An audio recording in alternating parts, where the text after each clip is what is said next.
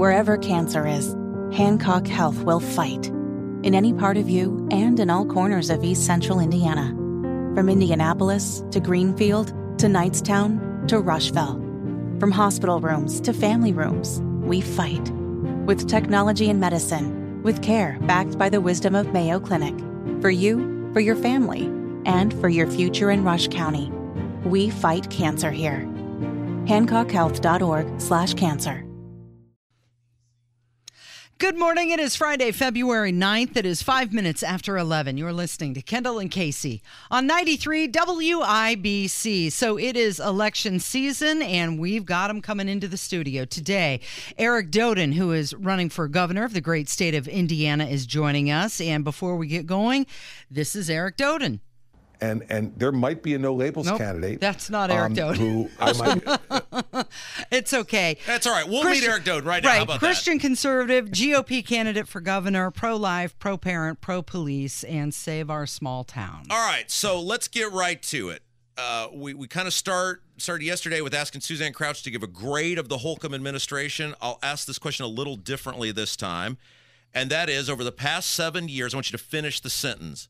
Over the past seven years, the Indiana Republican Party has done a blank job running the state of Indiana. Well, Rob, I, I think we've done a, a good job, maybe even better than good. But I think right right now we can do a great job. And here's how I define that. You know, we've, for, for about, well, for our entire existence, we have never had a plan for the two and a half million people that live in small towns. And that's nearly a third of our population. Uh, and a lot of these small towns are super excited, as I've traveled the state, to be a part of the economic development strategy for the state of Indiana. So I think that's where we can really improve. So Suzanne Crouch yesterday said Holcomb gets an A, then proceeded to tell us the government's too big, there's too many taxes, it's too inefficiently run. She right about that? Well, l- let me tell you, like, like uh, uh, let me tell you some things that I kind of see over the last few years that I think would be differences in my leadership. You know, uh, Rob, if you know me at all, you know I don't like to be told what to do. Yeah. That's uh, why so, you made a lot of money. So the, and we're working here. So, you know, the mask mandates I just thought were inappropriate. I thought, you know, tar- mandating um, uh, some of the COVID mandates that we got with vaccines and that type of thing were inappropriate. Shutting down businesses were inappropriate. Um, I think, you know, even like regional cities, as you know, I was the person that came and developed regional cities under Mike Pence. You know, it came more centralized, you know, to the I E D C and our regional cities, which became ready. Ready became more centralized to the I E D C, and I really think regional cities was really empowering local leaders to make the decision. So would you would you have? So are you willing to say, if you're governor, no mask mandates, no business closures, no no telling people they got to stay home? That's out if you're the governor. Oh yeah, absolutely. I mean, I think in a crisis, what you see is what people believe, and you know what I believe in is liberty and people making informed choice and decisions for themselves. And uh, I know I don't like being told what to do, so I don't think it's appropriate to tell other people what to do. What would you say to, I mean, at the time, I think it was Bosma and Long. Obviously, it's evolved now. It's it's uh, it's Houston and and Bray running the show. What would you say to those lawmakers who really have done nothing the past four years other than exempt themselves from the mask mandate? What would you say to those guys who they they? I mean, Holcomb could do everything he did then. He could do it today. What what would you say to those guys? Well, you know, what I would say is let's, let's you know, let us first of all, let's not have mask mandates. Let's not have, you know, mandates of those kinds. And but then I'm saying what I'm saying now is let's have a focus on our small towns.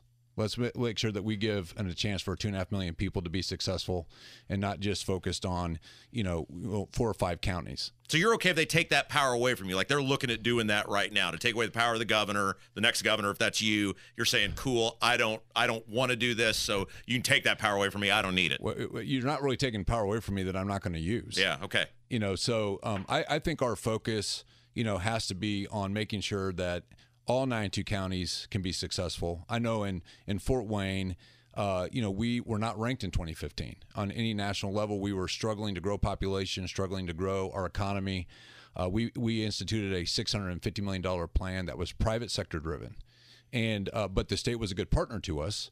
But the private sector has to drive, you know, that plan and that vision, and uh, we want to be a good partner to those leaders. Eric Doden's our guest. Uh, before you hop in, Casey, uh, I have the sign over my shoulder. It's the you can watch us on the YouTube feed if you want. Just put Kendall and Casey into your YouTube search bar. Stop the Steal. It's uh, a group of folks up in Tippecanoe County and surrounding areas who are very concerned about the LEAP district, uh, the water, the movement of hundreds of ga- hundreds of, of millions of gallons of water daily, potentially. You have come out with an ad. We played part of it mm-hmm. on our show against LEAP. Some people looked at it and said, that's unusual because you were the head of I E D C, mm-hmm. which is overseeing LEAP.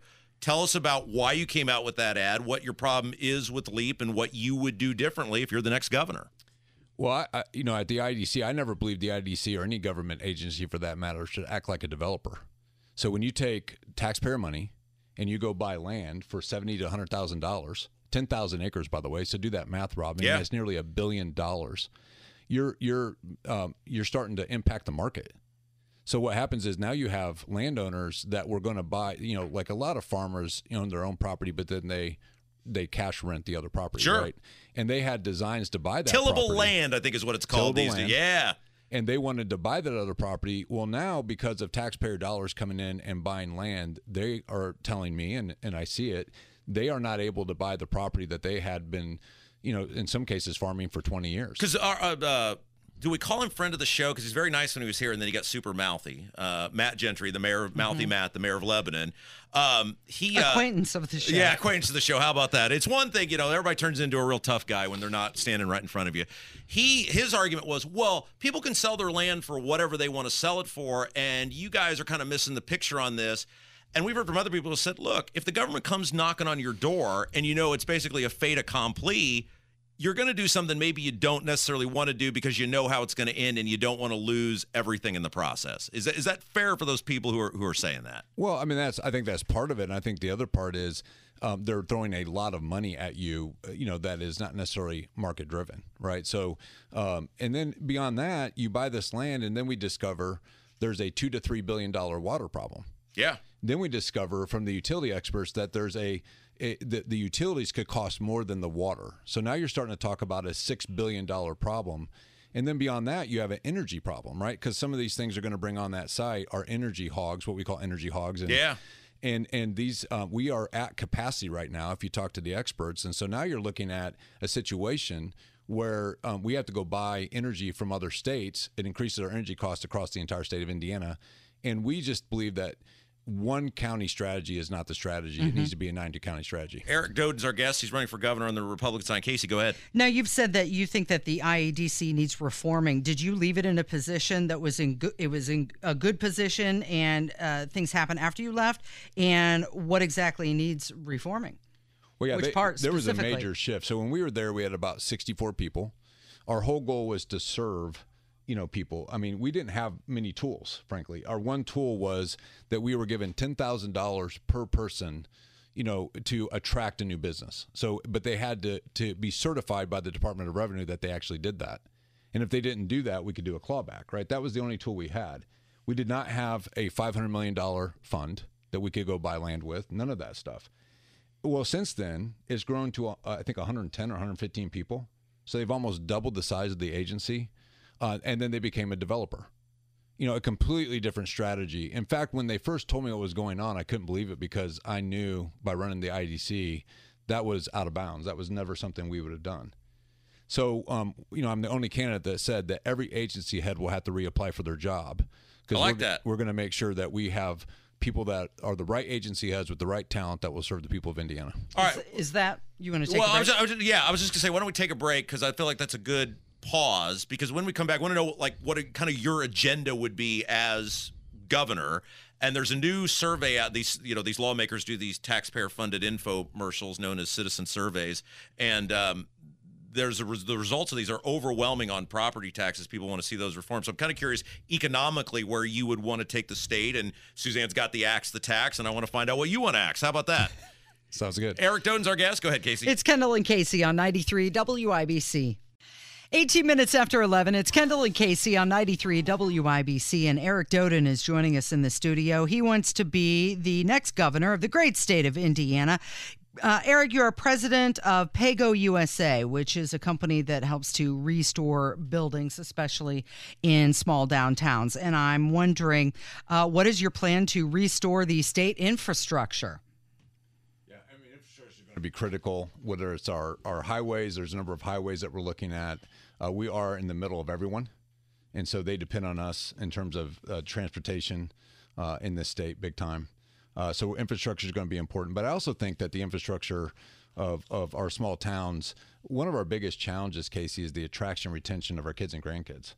And I know for me, when I grew up in a small town of Butler and Auburn, you know, we were told, hey, go get your education, go to the big city and get a job.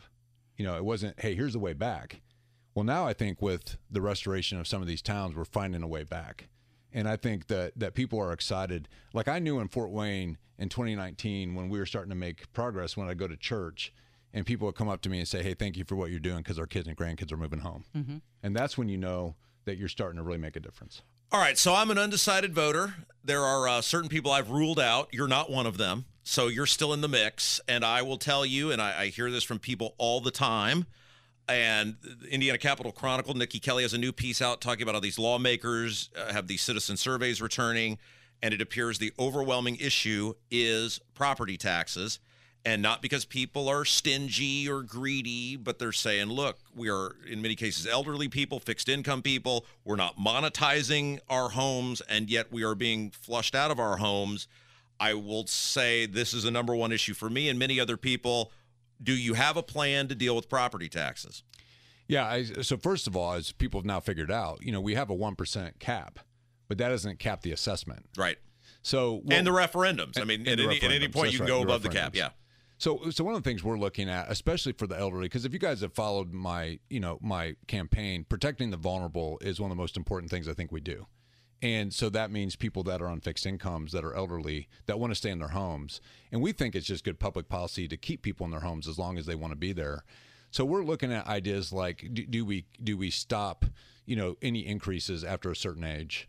Uh, we're gonna That'd be forty? Can we stop at well, forty? That'd be good for me. Rob. oh, well, but, but I mean, you say this, but it's like, what? It seems like a lot of times it is uh, public policy is just carving out exemptions for specific people versus public policy that that works. And, and that's where people get frustrated where, and I like the idea that we're protecting the elderly, but how about the guy on the fixed radio income? You know, what What about me? All right, Don't well, we all have fixed incomes? Yeah, we do, we do. Well, and that, that re- reaches our second point, which is, you know, can we have a cap on how much it can rise in any given year? I think we got to look at that because I think a lot of the concerns I've had from people that are on fixed incomes and budgets is, how do I plan for a thirty percent increase in my property taxes? That wasn't, you know, in the right. budget, right? And I think it's a fair question. So I think you got to look at a cap. And I think you also have to make it easier. A lot of people would like to challenge their property taxes, but they're afraid if they challenge it, that it's going to cost them a lot of money, num- number one. And number two, uh, that they may actually have to pay more. Yeah. So how do we create a system that's streamlined, that's easier for them to challenge it without the penalty?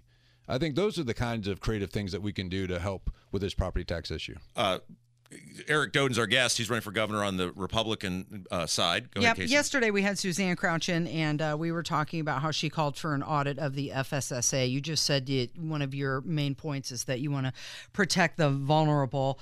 Um, do you agree with that approach, and how would you ensure that a one billion dollars clerical error doesn't happen under your administration?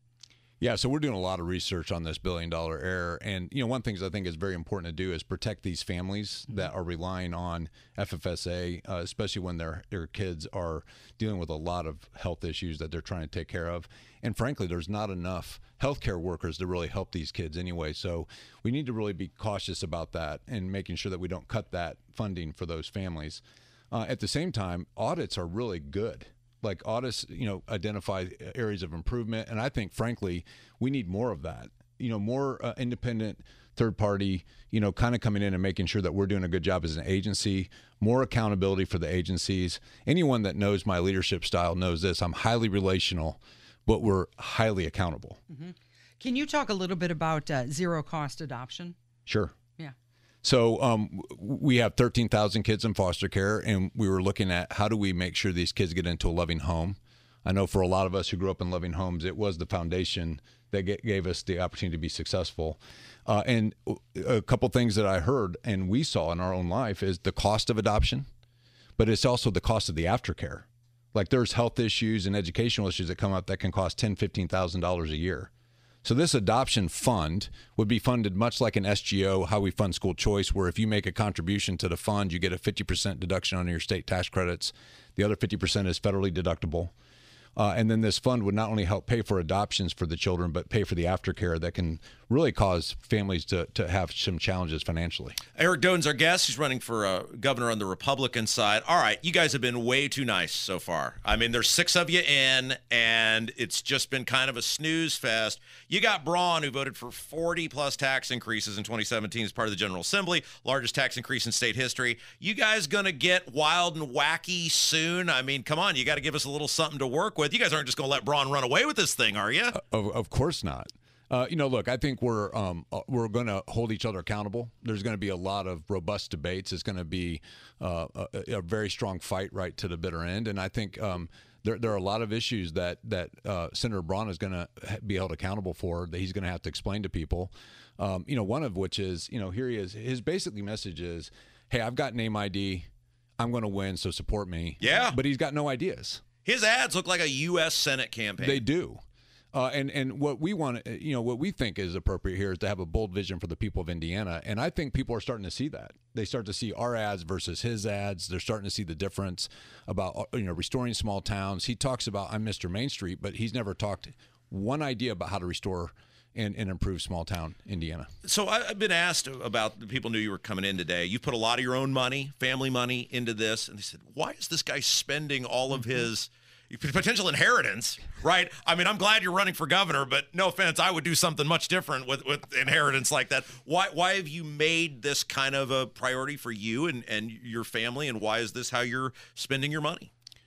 Because I think we just believe that there needs to be a bold vision for the state.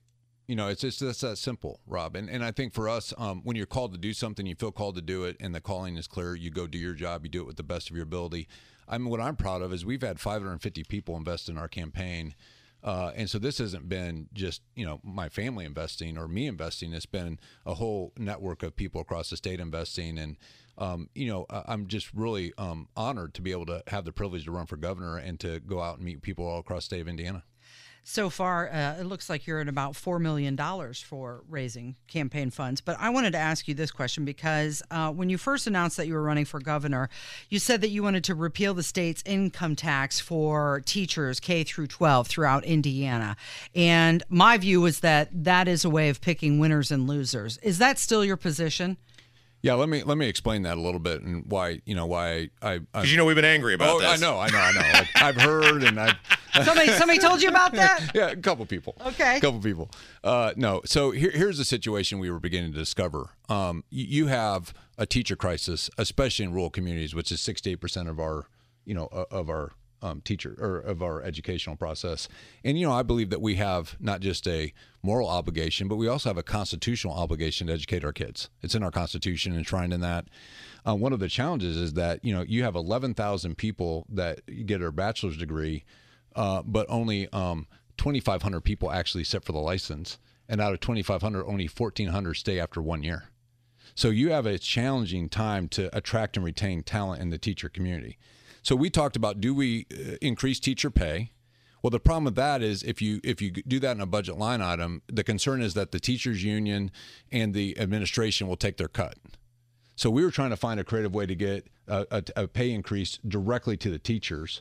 And the way that we felt we could do that the most directly was, you know, to have some kind of either tax credit or property tax, um, which would be a tax credit, property sure. tax. And because the, because the tax. Public education system is totally, I mean, it's been totally bastardized. They, they, you know, they pass these referendums and then it ends up going to sports fields, right. Or it ends up going to, to superintendents who are making a quarter of a million dollars uh, a year. And I think that's a big frustration for a lot of people is no matter how much taxes we pay, we're always told it's not enough and these people need more money. Yeah. And that's why we wanted to go directly to the teachers and bypass that opportunity for bureaucracy to take some of that money. All right, you are uh, by far the best dressed of any of the candidates so far. That's what I said. Yeah, thank you, totally, one hundred percent. Sure. Which I mean, you should. I mean, you've been very successful in business. We don't mm-hmm. want you showing up looking like us. Uh, but if people want to know more about you, they want to know more about your your vision. Uh, how can people do that? Uh, Doden for Indiana dot com. or you can call my cell phone at two six zero, four one three, six three four two. I like that. That is my personal cell phone. I like that. Fantastic. Expect a text. That's a bold thing on these airwaves. Yeah. Hey, we'd love to have you back as we get a little bit closer to the to the uh, campaign and election day, and uh, and you're still in the mix. I know it's going to make your day. You are still in my mix. You have not been disqualified. My heart is beating with... with oh, no. I, I, I, thank, thank you, Rob. Thank you. Thanks for thank coming you, in. You're listening to Kendall and Casey on ninety-three W I B C.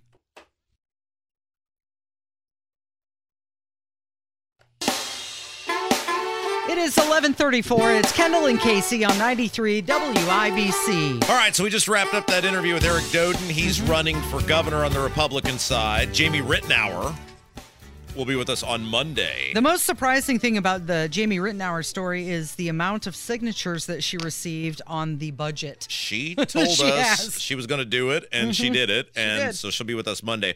All right, so we did this with Suzanne, and let's let's do it with him. Mm-hmm. Um, I thought, again, interesting conversation. Mm-hmm. There were things, some things I liked. Yeah. There were some things I have big concerns about. Which one would you like to start with? Uh, let's talk about the things that you liked. Well, I, I, here is the... Here is the reality of all, at least five of the six running. Now, Jamie Reitenour may be a different story. We'll find out Monday. Mm-hmm. But with five of the six, they are in their own way very tied into the establishment. Mm-hmm. Even Curtis Hill, who was certainly an enemy of Holcomb and the, the party apparatus, was the attorney general. He depended upon the party apparatus to get him elected. He has many donors and, and you know, lobbyists, et cetera, that he's friends with. And so as such, they're never going to come in with the machete and start chopping the head off state government. They're just, they're not. They're, they're, that's not going to happen. If you want that, you have to vote for Rainwater. Mm-hmm. And so that is the, now they're going to do different things, and that's kind of what you're voting on. But what you kind of have to look at is who is best going to stop the madness that is the Indiana Republican Party. There's not a true reformer in the race other than maybe Reitenour. We'll see. And so if that is the case, who best can stop the madness and at least bring some sanity, both in terms of public policy-wise, public education certainly, and with as regards to spending and and trying to get some of that stuff, you know, under control. And so he's a competent guy. There's no doubt. I mean, the guy's made a whole bunch of money. He mm-hmm. comes from a family of wealth, a family of successful business. He is a very competent guy.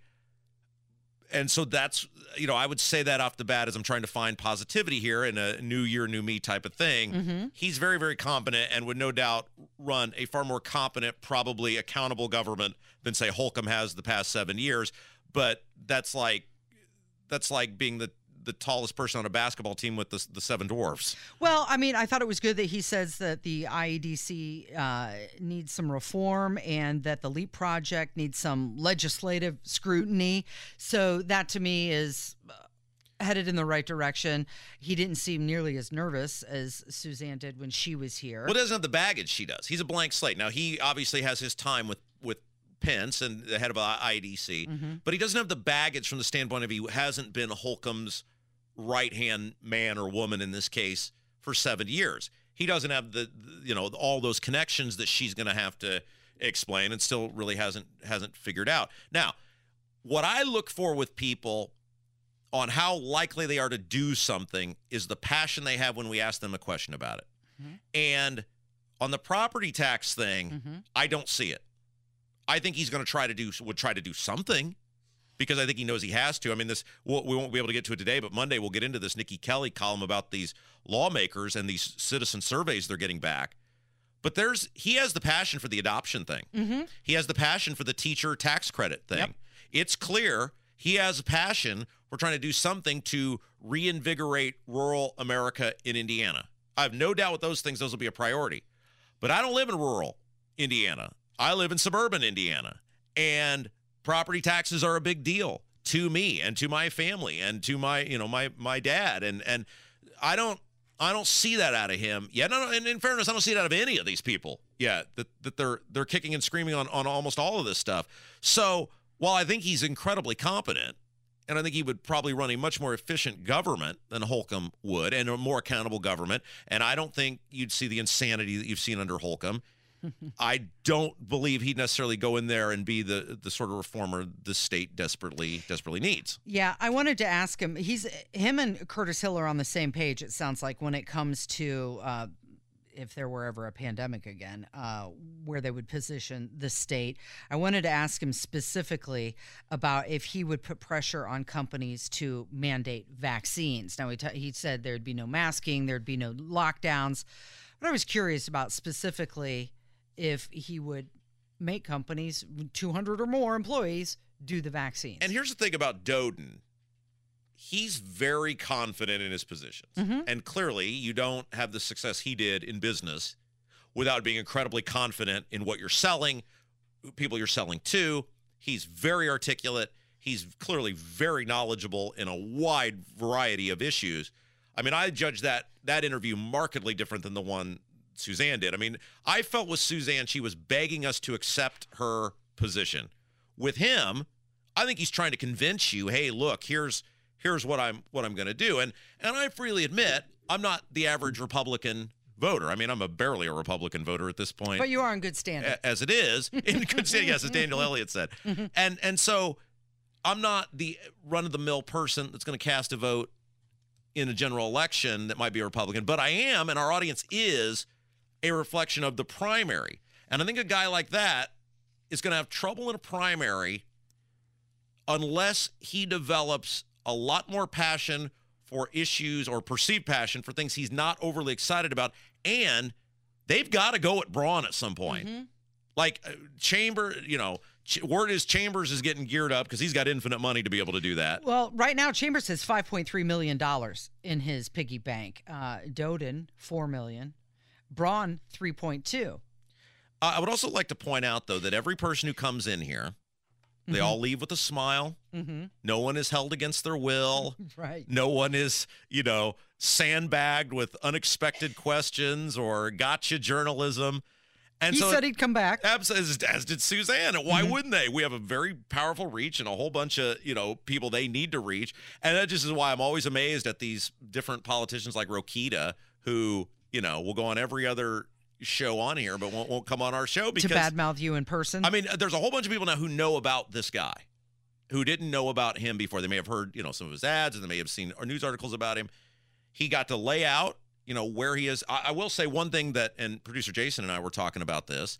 We started the interview asking him how he thought the Republicans had governed the past seven years, mm-hmm. and he said good. Well, if it's good, then that means the growth of government is good because that's a defining characteristic of the Republicans. That means increases in taxes, massive tax increases. That's a defining characteristic of the Republicans. And so it, it's a, it's really weird to square, I'm going to be a reformer, I'm going to make all these changes, when we get, hey, with Suzanne, Holcomb gets an A, mm-hmm. and the Republicans are doing good. And so uh, those are things that stand out to people, and I think they're going to really have to square that up on, on how you can say those things, yet say you're going to be a reformer and be different from what we've already had. I did not think he was prepared for the infrastructure question because I believe he did not have a good answer for that. I mean, right now our state has a C, C minus on a report card for our infrastructure. It costs every driver six hundred thirty-eight dollars a year uh, in repair costs due to uh, deficiency. Uh, potentials, you know, all of these people say, oh, Indiana's going to be a twenty-first century state. Well, guess what? Our infrastructure needs, with a percentage of our bridges needing repairs, that's going to impede the ability to compete. Yeah. Uh, so anyway, he did. A, we appreciate him coming in and, uh, again, answering the questions. Mm-hmm. And he's still in my list. I'm still considering. And uh, he's still one of the ones I'm still uh, considering. All right, something happy. Let's end on something happy. Yeah, and for that, we have to turn to Susan Beckwith, and she's going to tell us some etiquette in regards to marriage. Ah! Marriage. That's on the way from ninety-three W I B C. These crimes between us grow deeper. Susan, looks like I'm losing. I'm losing my mind. ninety-three W I B C, it is the Kendall and Casey show. I'm Rob. Casey's here, and boy, Casey, it is that time of the week. Mm-hmm. Your Friday. Fa- your favorite part of the week. Yes. When you don't have to see me for two whole days. It's fantastic. And we uh, always wrap up our show sending you, our beloved audience, into the work week, uh, w- w- weekend, away from the work weekend, into mm-hmm. the weekend by trying to be better, more productive members of society. The segment is called Mind Your Manners, and we, for this, bring in our own, very own, former Miss Indiana, Susan Beckwith. And this week, Casey, yeah. um, we're doing marriage etiquette. Well, you know what? It's kind of like you and I have an arranged marriage. Yes. At least that's what our boss, David Wood, always says. So this will be really interesting if we can apply any of this to our on-air relationship. Now, Susan, I know your husband's a pastor, so on the weekend you're saving souls. But today you really could be saving marriages. No pressure. What should people be doing?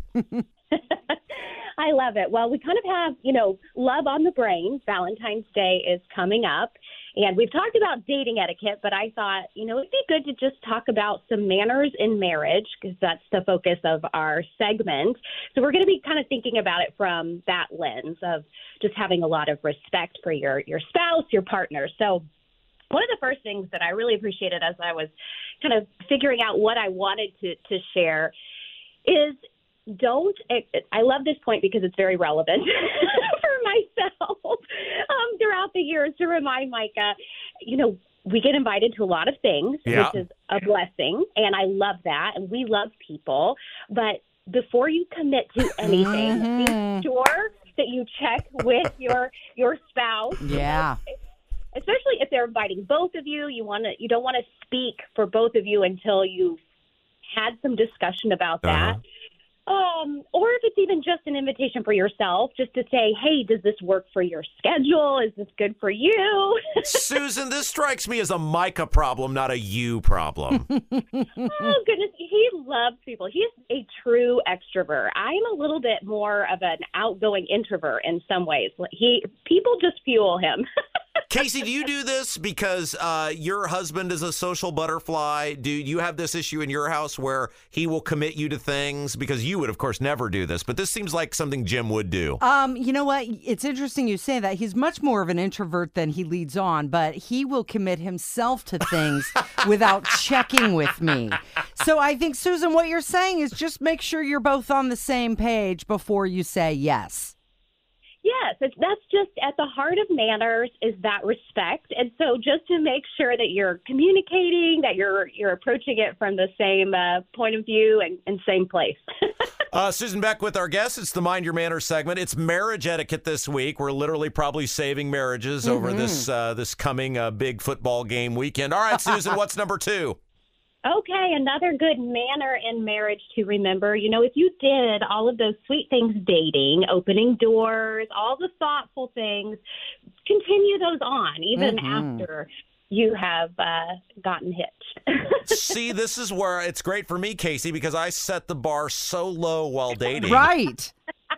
That she doesn't expect anything. I very early on applied the "You're lucky to have me" card, mm-hmm. and so I can only go up from here, Susan. I love it. I love it. Gabrielle, you are a saint. Mm-hmm. um, true story. You know, when I proposed to my wife, Casey, I knew I was going to do it, but uh, I waited until the golf tournament was over that day.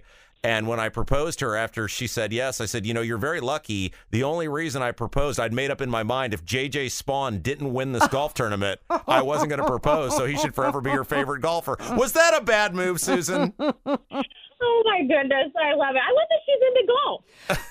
Well, what he doesn't know is she was only going to say yes if Scheffler performed well in the tournament. So, all right. So do all the things you did before. Don't get lazy in your marriage. Uh, that seems very reasonable. What's number three? Okay, so marriage is wonderful. I think it's one of um, the greatest blessings. But there are times you are frustrated with one another. So something that I think is a very good rule of thumb and a good manner in marriage is even when you're frustrated, you don't ever talk negatively about your spouse, um, especially out in public. You know, that just really, I feel like, chips away at trust. And, you, you know, you want to always have their best interest. Wait, you mean there's people who like publicly badmouth the person they're married to while they're still married to them? And I think that's so unfortunate. unfortunate. So you want to, obviously, you're you're their person. So you really want to build them up. Even, you know, those times where you are frustrated with one another, because it happens. Mm-hmm. Well, that just goes down to trust, doesn't it? Wait, and respect. I, I'm going to need a point of clarification here, because I, I don't think I've ever broke this rule, but I did tell the audience about how my wife purchased a couch that I told her she shouldn't purchase, and then she wants me to bail her out and purchase her another couch to make up for her bad purchase. Mm-hmm. Is that bad-mouthing, Susan? Did I break that rule? Well, I feel like you, I recall something about how she didn't do a great job of picking initially. Uh-oh. So uh-oh. No. Well, maybe needed, but hey, it's okay. You can make up for it by, you know, picking a, a fabulous new couch. Mm-hmm. All right. Do we have time for one more rule to save a marriage over the weekend? Oh, I love it. This will be really short and sweet. We've talked so much about being a great guest. And being a great guest, you know, you pick up after yourself. You're very conscientious of that. That should also, you know, be true in marriage. So uh, carry that to, through to uh, married life as well. Mm-hmm. You don't want to live with somebody who's messy, especially when you're a neat freak. Yeah. Oh, yeah, you're right. Uh, hey, what are you guys doing for the big, oh, we can say Super Bowl because we're not selling anything. What are you guys Correct. doing for the Super Bowl, Susan? You know, we probably will be back en route from skiing. So uh, oh I'm cheering for the forty-niners. Um, mm-hmm. But, yes, we are headed on a family ski trip. Do you think that Brock Purdy looks like Harvey Lee Oswald, too? Lee Harvey Oswald? Lee Harvey Oswald. I, I don't know about that, but I just, I really love him. I love his faith. I, I feel like he's the underdog, and so uh, I'm rooting for them. Everybody should be cheering for the forty-niners um, because we cannot deal with an entire N F L offseason of Pfizer guy mm-hmm. and Yoko Swifto being the lead story in the N F L. So I'm with you one hundred percent, Susan. Susan, tell us about your very fabulous website and Facebook page, Belle of the Midwest. So on my website, we have a blog where we've talked about lots of different social etiquette topics. This year, I've been really dedicated to increasing my biblical literacy. So knowledge is kind of um, what I'm seeking, but I wanted to do it in a fun way. And so I've been studying the bells of the Bible. We started with Eve, uh, kind of the woman of second chances. Mm-hmm. What a way to put it, Susan. Yes, yes. So uh, that was our first post. We're going to be talking about Ruth coming up here in February, but I'd love for you to check it out. Share with a friend. Please uh, follow on Facebook and Instagram if you don't already. Belle of the Midwest, B E L L E of the Midwest. Find it on Facebook and that website, belle of the midwest dot com. Susan Beckwith, thanks for saving the marriages this week. You're the best. My pleasure. And that's going to do it for us today. Thank you, Rob. Thank you, Kevin. Actually, thank you, Jason. Got to get your producers right. Yeah, that's right. They don't look anything alike. That was a terrible mistake on your part. I know, I know. Uh, and thank you for listening all week long. And have a wonderful weekend. We'll catch you back here on Monday. It's Kendall and Casey on ninety-three W I B C.